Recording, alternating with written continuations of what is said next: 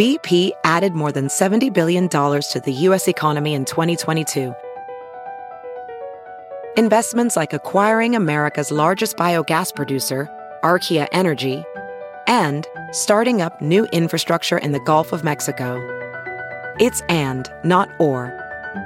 See what doing both means for energy nationwide at bp.com slash investing in America.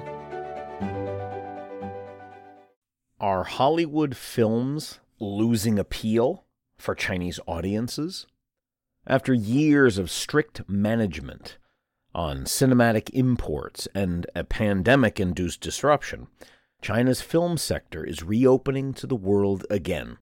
But while the regulatory environment is working in its favor, Hollywood seems to be struggling to satisfy Chinese audiences. Written by Zhao Yuanyuan, published in the China Project. Read to you by Cliff Larsen. In 2009, when James Cameron's Avatar debuted in Chinese cinemas, it was a bona fide cultural phenomenon. Local audiences rushed to theaters to witness the spectacle, with some reportedly shelling out a hundred dollars for tickets from scalpers and others spending hours in serpentine queues for admissions at regular price. The film ended up grossing a whopping 259 million US dollars in China and becoming the highest grossing movie ever released in the country at the time. Thirteen years later, when the long anticipated sequel, Avatar The Way of Water, came out in Chinese cinemas, core crowds of cinephiles still showed up for premieres at midnight, but it was less of a flock to the theater event for Chinese people across the board. After a six week theatrical run, the film raked in 229 million US dollars in China an admirable haul, but nearly half of what analysts predicted.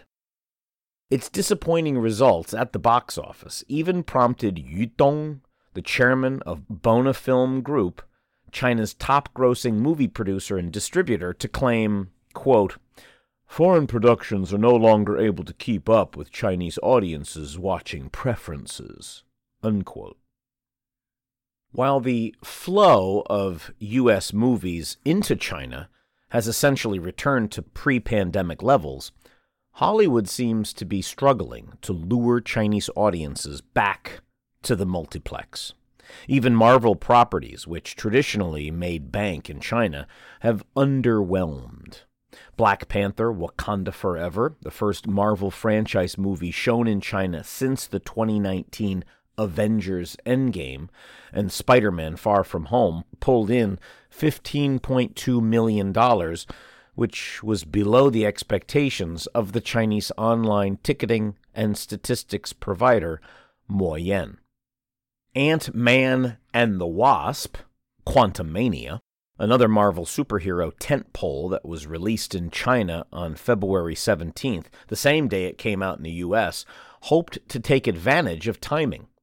February is generally when China's Spring Festival holiday releases begin losing steam, but Quantumania made only 19.4 million in its opening weekend, more than 70% below the 66 million dollar start of its predecessor Ant-Man and the Wasp in July 2018. In the following weeks, the movie's momentum slowed significantly. The final Chinese earnings stood at 33 1.4 million US dollars. More recently, Warner Brothers superhero sequel Shazam! Fury of the Gods, one of the last vestiges of the outgoing DC extended universe, grossed just 4.3 million US dollars in China over its opening weekend, far lower than initial expectations. For comparison, 2019's Shazam opened to approximately $30 million over its opening weekend in the region. Chinese moviegoers have seemingly grown tired of such movies in which one man saves the world. proclaimed the Global Times. In a country where collective heroism is often praised, movies featuring group efforts are often better received when they tell a great story, it said, citing examples including the Avengers franchise and China's own sci fi series, The Wandering Earth. Besides an ideological mismatch, Dr. Hao Ni a lecturer in the School of Humanities at the University of Westminster in London, suggested a different reason for the Chinese audience's superhero fatigue. For franchises and adaptations of comic books, they're often driven by superhero narratives with stunning visual effects, which may have become too formulaic and predictable for Chinese audiences, he told the China Project. Speaking on the perilous future uh, for superhero films, Michael Berry, director of the Center for Chinese Studies at the University of California, Los Angeles, told the China Project that growing dissatisfaction with the genre is not an entirely Chinese phenomenon, adding that Ant Man and the Wasp Quantumania and Shazam, Fury of the Gods, also underperformed at the U.S. box office. Hollywood products outside of the superhero genre are also falling short in the Chinese market. Megan, that's M3GAN, an evil doll horror flick that far exceeded box office expectations in the United States thanks to word of mouth and viral memes, failed to translate its local success to China. Released last week, the thriller opened in fifth place at the Chinese box office with just $1.6 million, and the cumulative earnings are predicted to be below $3 million. For most of the past three years, the Chinese movie-going business was in shambles. Under Beijing's strict zero COVID policy, cinemas closed, release dates were postponed, film festivals were canceled, and production came to a halt. According to Maoyan, Chinese box office receipts tumbled more than a third from 6.83 billion US dollars in 2021 to 4.36 billion in 2022, relinquishing the crown to the United States for the first time since surpassing it in 2020. After Beijing relaxed COVID 19 restrictions last December, China's box office made a strong comeback during the week long Lunar New Year holiday in January taking in 988 million US dollars, up 14% from the equivalent stretch in 2019, the holiday prior to the pandemic. However, the box office bonanza was exclusively led by domestic productions. Excluded from this lucrative period, most foreign films released in the country flatlined at the box office in the next few weeks. The tepid reception to Hollywood titles recently might be a result of the reduction in American cinematic imports in the past few years, which might have killed Chinese audiences' appetite for Hollywood fare. Beijing typically permits the release of 30 to 40 foreign films a year, but that number fell during the pandemic, with only 20 Hollywood films granted theatrical releases in China in 2021. Over the past three years, there had been dramatic surge in anti-American sentiment and neo-nationalism in China. Under these circumstances, going to see American blockbusters might be viewed as unpatriotic by some, Berry said.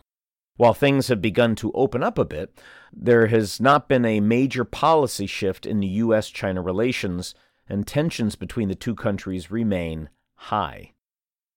Against this backdrop, the Chinese local film industry has been expanding by leaps and bounds, especially when it comes to the technical side of filmmaking, Berry noted. Films like Frank Guo's big budget sci fi spectacle, The Wandering Earth 2, which dominated January's Lunar New Year holiday season, are by no means inferior when it comes to special effects, CGI, and action choreography, he said. This means that Chinese audiences no longer need Hollywood to provide an essentially Hollywood style cinematic experience. they can do it themselves.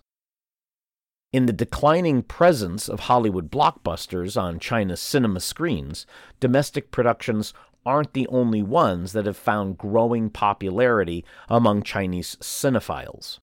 Increasing numbers of viewers are looking beyond Hollywood and having become followers of Bollywood, East Asian, or European cinema. In other words, the Chinese box office is undergoing a readjustment and moving towards diversity in terms of taste and market share, Dr. Ng noted. Even though this diversity may not necessarily mean relaxation of film censorship in China as a whole, we might want to ask if Hollywood domination for any country should be welcome in the first place. For Hollywood studios still looking to make big bucks in the Chinese market, streaming is where the opportunities lie. Like their American counterparts who have exhibited a preference towards watching new releases at home rather than in a theater, according to a 2021 poll, Chinese consumers are increasingly getting accustomed to an on demand world. A 2020 survey of 1,530 respondents by the China Film Association and Maoyan revealed that Chinese people had watched more movies during the pandemic than more than 70% of participants having paid to stream films online. But for now, a slew of Hollywood films that already have secured Chinese releases have to see things through. Those include star studded board game inspired epic fantasies like Dungeons and Dragons Honor Among Thieves, female led action drama The Woman King, and Adam Driver's sci fi thriller 65. Their box office results in China will largely set the stage for other Hollywood products in the rest of the year. Given the political tensions, Hollywood's access to the Chinese market will continue to be erratic and unreliable for the foreseeable future, Berry said. Hollywood's losses in China are, in large part, representative of largely political failures on the part of the U.S. administration in dealing with China. There may be many issues that the U.S. and China do not agree upon, but they remain our largest trading partner. Engagement and dialogue is essential. Instead, we're in a situation where each side is increasingly living within its own insular bubble. You've been listening to Are Hollywood Films Losing Appeal for Chinese Audiences? After years of strict management on cinematic imports and a pandemic induced disruption, China's film sector is reopening to the world again. But while the regulatory environment is working in its favor, Hollywood seems to be struggling to satisfy Chinese audiences.